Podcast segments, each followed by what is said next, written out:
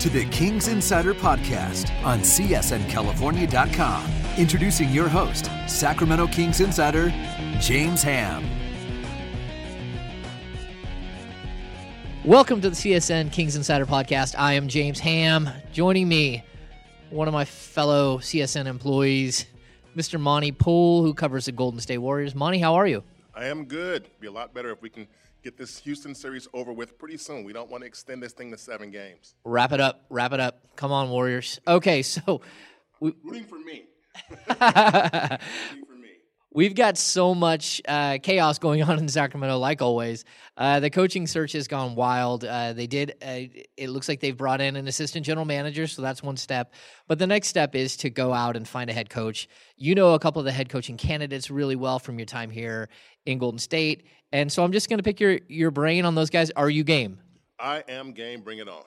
All right. So Mark Jackson, he had some falling out here in in Golden State.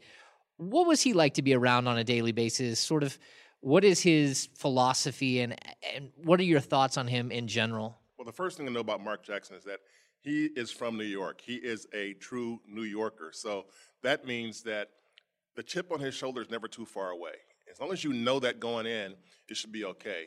Um, I think for me personally, uh, we actually had probably a month or two into the, my time on this on this job, we had a little uh, bit of a rough period, and I sensed it, and I pulled him aside, and he said, "No, there was no problem." I pressed him on it, and he said, "Okay, yeah, there is a problem." And we talked about it, and we got through it. We had about a 20-minute conversation one day, and the beginning of the conversation was about just there was something going on, something that I had written that he didn't appreciate. And once I got that out of him, we got talking pretty well. And by the end of the conversation, I think we both knew where each other stood. And I explained what I was doing and why I did it. I'm not sure he totally agreed with it, but that's okay. As long as we talked about it. After that, we were pretty straight. We would talk about off the record stuff, and he was pretty good with, with most of us. And I think he's that way with most guys if you if he feels you're being fair to him. Uh, now, uh, in terms of the way he coached, um, I'd say he was a good coach. Uh, he was what the Warriors needed at the time that they hired him. At that time, they were kind of off the NBA landscape, and new owner comes in, Joe Lacob, who was who had beaten out Larry Ellison, who was a lot better known in terms of billionaires, you know. And so Lacob gets the Warriors, and the first thing he knows he has to do is make people pay attention, make people notice. And by hiring Mark Jackson, he did that. He brought in a guy that has a is an NBA name, has credibility within the league. Excuse me. He's a guy who played well for, for many years, and you hear Mark Jackson, there's an image that comes to mind. He didn't hire some no-name guy.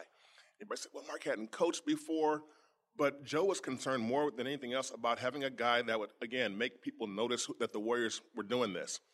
And then he brings in Jerry West too. So that was to me the Mark Jackson thing was partly because of who he was, not because he was a great coach. Yet, he did, in fact, and Steve Kerr said this many times, he instilled a defensive mindset in this place that we've never seen. I mean, Don Nelson was here twice, and defense was something that he didn't know what it was. He didn't. He couldn't describe it to you, you know. But his teams played good offense, and it kept them entertaining and competitive in many games. But they never were going to anywhere, get anywhere near a championship. So Mark comes in and he gives them that. Um, why is he gone? Well, he did a great job of sort of circling the wagons. It was him and his players, and everybody else was over there. You know, me and, me and my players over here, you're over there, and it created kind of an us against them mentality, which worked to some degree for the players. Um, but when you're in an organization, you have to, as and Joe Lacob said this, you have to you have to manage down, and you have to manage up. And Mark, as a head coach, felt like he had to manage down. I manage my guys; that should be enough. And he never got that part, and that's why he's no longer. That's the main reason why he's no longer here is because he didn't really do a great job of making sure that he um, developed relationships beyond his players. Um, he didn't do a great job of making the best use of what Joe Lacob and Peter Guber, the co-owners, allowed him to do. They said basically hire the best possible staff. And Mark instead hired guys that he thought were good enough, guys that were basically his friends. I'm not saying they couldn't coach, but what I am saying is that they weren't the best possible staff. And I'm not sure how much Mark wanted to be challenged by his staff either. And that's something that we've seen change here with Steve Kerr. We see it all the time. With Mark, you always get the sense that if his staff challenged him, he would just challenge them right back. So um, I think he's learned something from what happened there, and that if he wants to coach again, I'm pretty sure he does. Um, I think he'll be a better coach for it. Uh, and I say that because he's a, he's a smart guy. He's not stupid. And I think he realizes that this was a situation that he did a, a pretty good job, but it could have done better, a better job had he been just more available to people beyond his players. Okay, so the one big point that you pointed out is that he's set a defensive identity with this club. But being from Sacramento, we know that most people believe that the defensive identity was not his, it was Michael Malone's. And when Michael Malone left, the defense struggled and and not only that, but Sacramento. well, It's pretty good here. it- the but the defense in Sacramento improved. Oh. Uh, but but really, the the X's and O's guy is is not who Mark Jackson is. He's not. He's more of a leader. A uh, well, I mean, he is an ordained minister. He's more of a guy who who stands and, and motivates than he is an O's. Is that fair? That's fair to say. And, you know, I, he got that rap, and I say it's a pretty fair rap because um, he did mostly the preparation stuff and getting guys mentally ready to play games. Um, and I've seen other coaches do the same thing where they aren't the X's and O's guy. If you have a guy on your staff, Phil Jackson, not the greatest X's and O's guy, but he always had an expert on his staff, whether it was a Tex Winter or Johnny Bach. There was always somebody there who did that stuff. Um, and so that's why I kind of downplayed that. But if you're going to have, if you're not going to be the X's and O's guys, you got to hire the best possible staff. And I think that's what hurt him. And he took this Warriors team about as far as he was going to take it with that staff. 51 wins. That was pretty good. Um, and then take the Lakers, the, rather the Clippers, to seven games in the playoffs in 2014 without Bogut. Um, I thought that was that was pretty good. And so uh, I thought that he would get another chance, but I think it ended up being that he just they sensed that he was going to be too stubborn, and they were probably right. Okay, so let's shift gears. There is another coaching candidate here in Golden State. Uh, it's very pie in the sky. I think everyone who's being realistic knows that Luke Walton is probably not coming to Sacramento, regardless of what kind of relationship relationship he had with Vlade Divac as a player. What are your thoughts on Luke, though? I mean, he's a guy who, who got an opportunity and, and blew the doors off of it, but is this a, a car that drives itself? Luke did a tremendous job. And first of all, the thing about Luke is I like the guy. I mean, he's impossible not to like. Very likable. Yes, he, he- impossible not to like. I mean, he's he walks into a room and he makes friends in two seconds. That's just who he is, his personality. But he's smart. He's perceptive about people and about the game, which gives him a leg up on being a good coach. The third thing that I'll say about Luke is that he's willing to learn from other people. I mean, not just yeah, he played for Phil Jackson, but he's he learns from Steve Kerr. He learns from from Ron Adams. He learns from Jarron. He learns from all the guys around him. Um, now that said, I know Luke is a big lifestyle guy, and so when all these jobs come open, there's oh well, can Luke look at this job, that job? Luke, I'm convinced will take the job that he feels is best for him, not just for basketball reasons, but also for lifestyle reasons. That's why I can't imagine any way that he would go to, to work in New York. And everybody says, oh, he could coach the Knicks.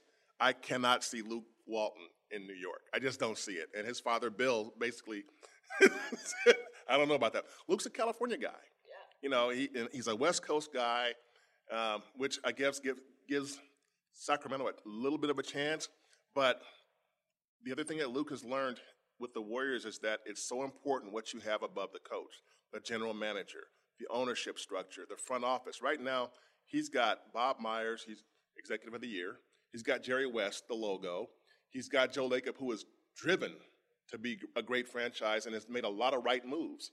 So I think in Luke's mind, he's a little spoiled, and he'll be he'll be very careful where he goes after this. Um, even the Lakers' job, which people have put him out there for that job. I believe with the Lakers situation as it is now in the Jim Buss, I'd have a hard time seeing Luke going there.